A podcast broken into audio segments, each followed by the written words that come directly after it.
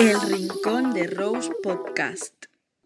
Hola a todos, bienvenidos una vez más a mi podcast. Antes que nada, quería pedir disculpas por mi voz. Estoy un poco constipada, pero eran tantas las ganas que tenía de grabaros un nuevo episodio que aquí estoy.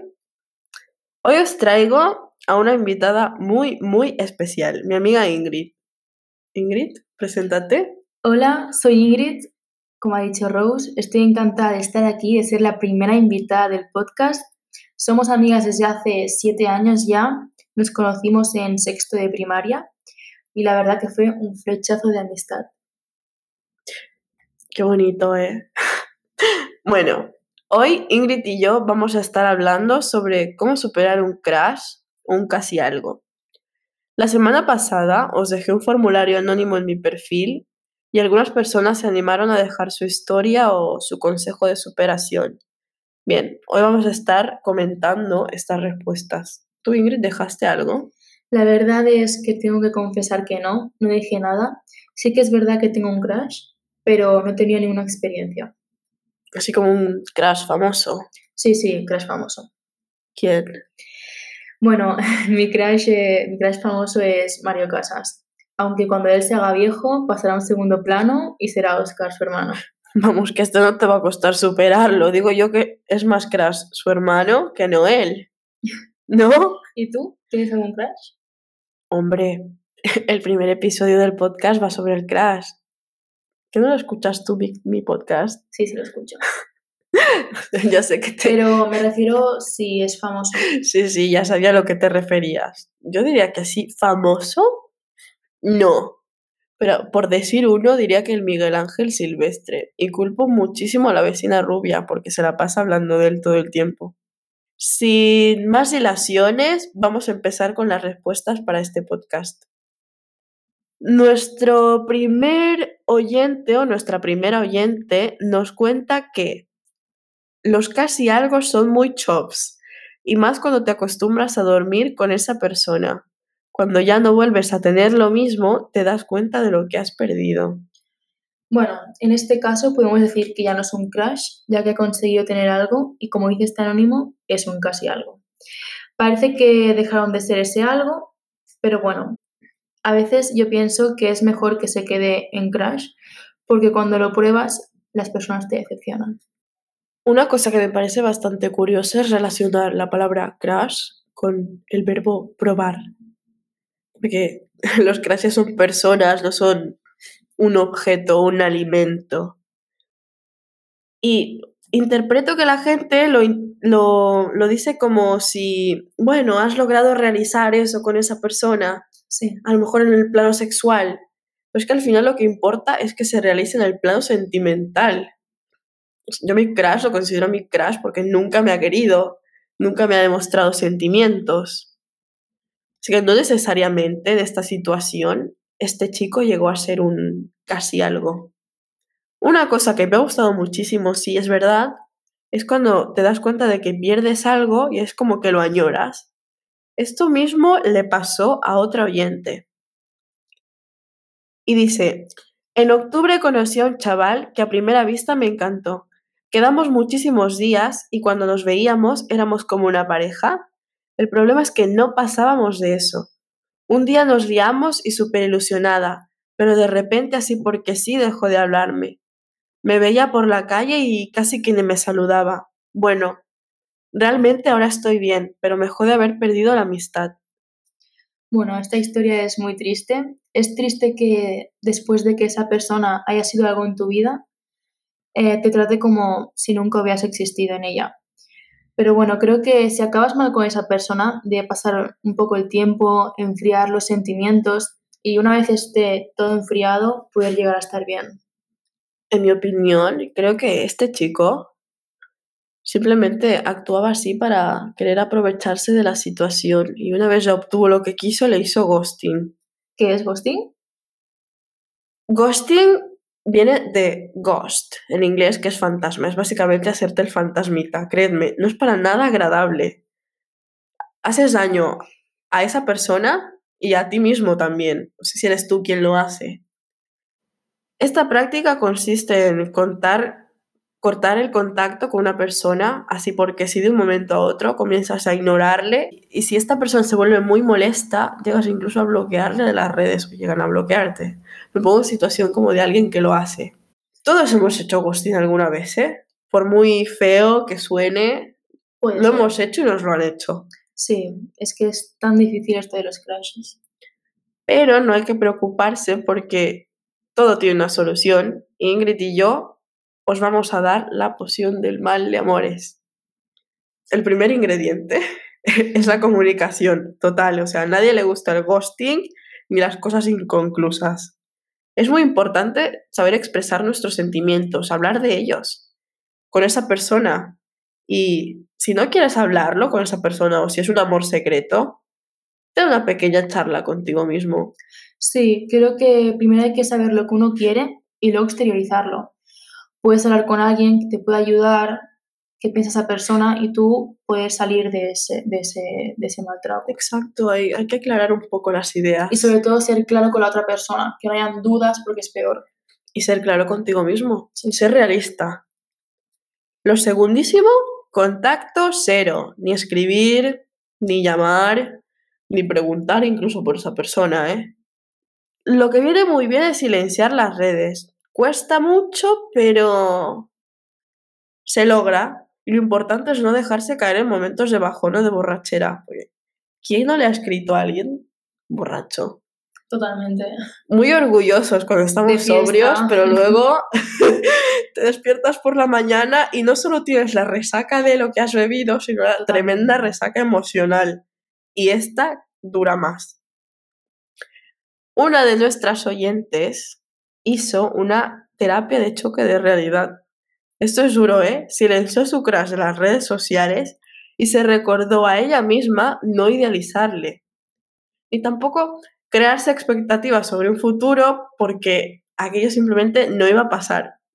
Choque de realidad total, a mi parecer. Mucha gente cree que es exagerado llegar a bloquear, pero yo estoy de, de acuerdo. Creo que cuando estás pillado de alguien que te está haciendo daño, creo que lo mejor es que desaparezca entre muchas comillas de tu vida. Olvidarlo un tiempo no significa para siempre, simplemente hasta que tú estés sanada y estés preparada. Yo creo que nada tiene un precio tan alto como la paz mental. Y tienes que hacer lo, lo imposible incluso para tenerla. Se suele dramatizar un montón el hecho de bloquear a alguien. Y claro que puedes bloquear a alguien, pero sin antes decirle por qué lo haces, ¿no? A veces hay que ser egoísta y pensar en uno mismo. Exacto. Pensar en uno mismo y pasar tiempo con uno mismo. Este sería el tercer ingrediente de la poción. Siéntete bien contigo misma, pasando tiempo contigo misma. Yo lo que hago es que me rodeo mucho de todo aquello que me aporte buena vibra, amor. Me rodeo de mis amistades que me aportan todo aquello que yo busco en ese momento, que es sentirme bien y no pensar todo el tiempo en esa persona. También reflexiono mucho al punto de llegar a cambiar hábitos de mi vida, incluso aspecto físico. ¿Sabes lo, lo- que pasa cuando tienes una ruptura con alguien, necesitas cambiar algo y lo primero que haces es cortarte el pelo? Nunca me ha pasado. Pues yo lo he hecho y pensároslo dos veces, por favor. Cuando queráis cortaros el pelo, avisar a alguien para que os impida hacer una locura. Porque con aspecto físico yo diría que a lo mejor hacer ejercicio un poco, bueno, eso Tener lo salud. primero, tener salud, exacto, a eso me refiero, ¿eh? No aquí a, a cambiar nuestro cuerpo drásticamente. Pero lo del pelo puede que al final os terminéis arrepintiendo, por eso lo digo. Volviendo, dedicar tiempo a tu tiempo. Tiempo a tu tiempo. O sea, tiempo a tu tiempo dándote un respiro en la vida. Esto me lo acabo de inventar, ¿eh? pero aquí queda de perlas. Totalmente. Hablando de tiempo, es que el tiempo lo cura todo, pero todo, ¿eh? Os vamos a, a leer una historia, bueno, Ingrid os va a leer una historia y la vamos a comentar. Esta oyente nos dice, hace tiempo tuve un crush que me marcó muchísimo. Me gustaba esa persona desde hacía mucho tiempo, pero nunca me atreví a decirle nada.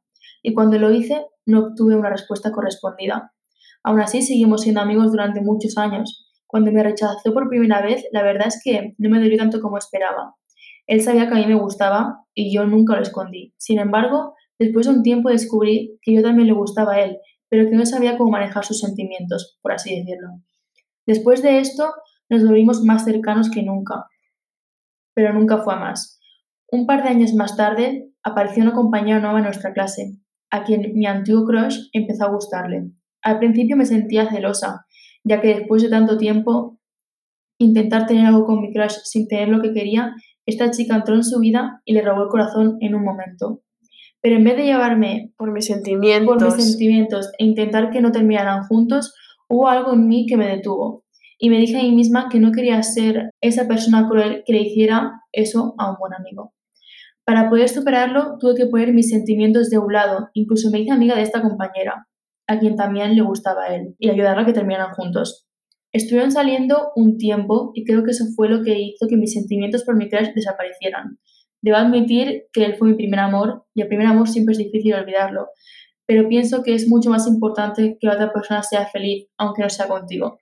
Los celos no son buenos y se pasan mal, pero si tienes la conciencia clara y realmente quieres a esa persona, ayúdala. No la hagas sentir mal por algo que tú no puedes controlar. Espero haber podido ayudar. Los amores no correspondidos no son fáciles de superar, pero se puede. Estoy súper impresionada con esta historia. Es decir, cómo somos capaces de tener sentimientos por alguien durante tanto tiempo, durante tantos años, porque ella los ha tenido durante años, dice. También la capacidad que tuvo de dejar sus sentimientos a un lado y velar por la felicidad de esa persona. Somos muy egoístas. Sí. Muchísimo. Eso es muy difícil. ¿Tú qué hubieras hecho? ¿Tú habrías intentado separarlos? Pues conociéndome, no sé si hubiera intentado separarlos, pero sí hubiera estado mal mucho tiempo y hubiera estado celosa durante mucho tiempo y no creo que hubiera conseguido apartar mis sentimientos. Ahora realmente me está pasando un poco eso. Sí. ¿Os acordáis que os dije que me importaba mucho la felicidad de mi crush? Pues yo empezaba a sospechar que había encontrado a alguien y en definitiva he confirmado mis sospechas gracias a mis amigas detectives. Está con alguien, no, no está abiertamente aquello dicho, ¿sabes? Pero se ve, se ve y tú lo has visto. Pero bueno, es eso. Mm, mi yo de antes a lo mejor se interpondría, pero ¿para qué si él no siente nada? Que sea feliz, ¿no? Que sea feliz. Esto también me recuerda ese crash que tuve en la ESO. ¿También te acuerdas de, del crash? Sí, creo, no, si no recuerdo mal, lo llamábamos el señor X. De señor nada, ¿eh? porque era un niño. Pero me gustó durante, ¿cuánto? De primero a tercero, tres años, sí cuando me confesé, yo llorando y todo, ¿eh? Para que al final me rechazara y se lo contara a todos. Vergüenza total, ¿tú te acuerdas? Fue un drama total. Para los que no conocéis a Rose, es el drama en persona, así que imaginaros. Drama en persona no, ¿eh? Pero un poquitín dramática a lo mejor sí. Drama en persona. un poquitín dramática.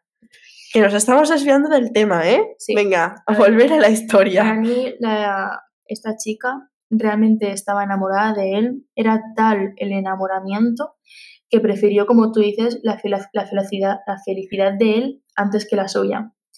Ella dice que al dejarlo ir pudo superarlo y pienso que hizo, la verdad, lo correcto, ya que si hubiera intentado impedir esa relación, ella lo hubiera pasado mal, él también, y seguramente lo más seguro es que esa relación hubiera terminado fatal. Es muy, es muy bonito cuando dejas algo, simplemente ir. Sí. Acabas olvidando, ¿eh? Cuesta. Pero cuando tú finalmente te decides, venga, no puedo más, tengo que dejarlo ir, ya, ya está, se acaba la historia. Hay un momento en el que sabes que lo tienes claro y sucede sin más. Sucede sin más, exacto. Y luego cuando vuelves a ver a esa persona, ya no sientes aquello que sientes. ¿Tú qué sientes cuando te gusta alguien? Pues cuando lo veo me entran cosquillas en la barriga, espero que él también me vea, que crucemos miradas, no sé. A mí me entran unas ganas de vomitar tremendas. Vamos, cuando desaparecen es como, bueno, ya he matado esas mariposas de mi estómago. Genial. cuando pasa esto, independientemente de que sientas tú esos nervios en el estómago, esas ganas de vomitar, cuando ya no pasa es que lo has superado. Sí. Y si has llegado hasta aquí, ole, felicidades. Tienes un- una fuerza increíble para olvidarte de alguien y genial. Bien, yo creo que hasta aquí por hoy, ¿eh? Ingrid, ¿tú qué Sí. opinas? Yo creo que es suficiente. Gracias, muchísimas gracias, en serio, por haber venido. Sé que detrás de aquí hay un faenón increíble y que me has dedicado tiempo para esto. Estoy muy agradecida. De Te nada, quiero La verdad muchísimo. es que ha sido un placer estar aquí, me ha encantado. Mm, Tanto lo que hay detrás como es el hecho de grabarlo y espero poder volver pronto. El hecho de pasar tiempo juntas, También. dedicando a algo que, que me Algo gusta. Que te gusta a ti, total. E- Es otra demostración de amor, ¿no? Un poco Sí. como hizo la chica Sí. con su crush.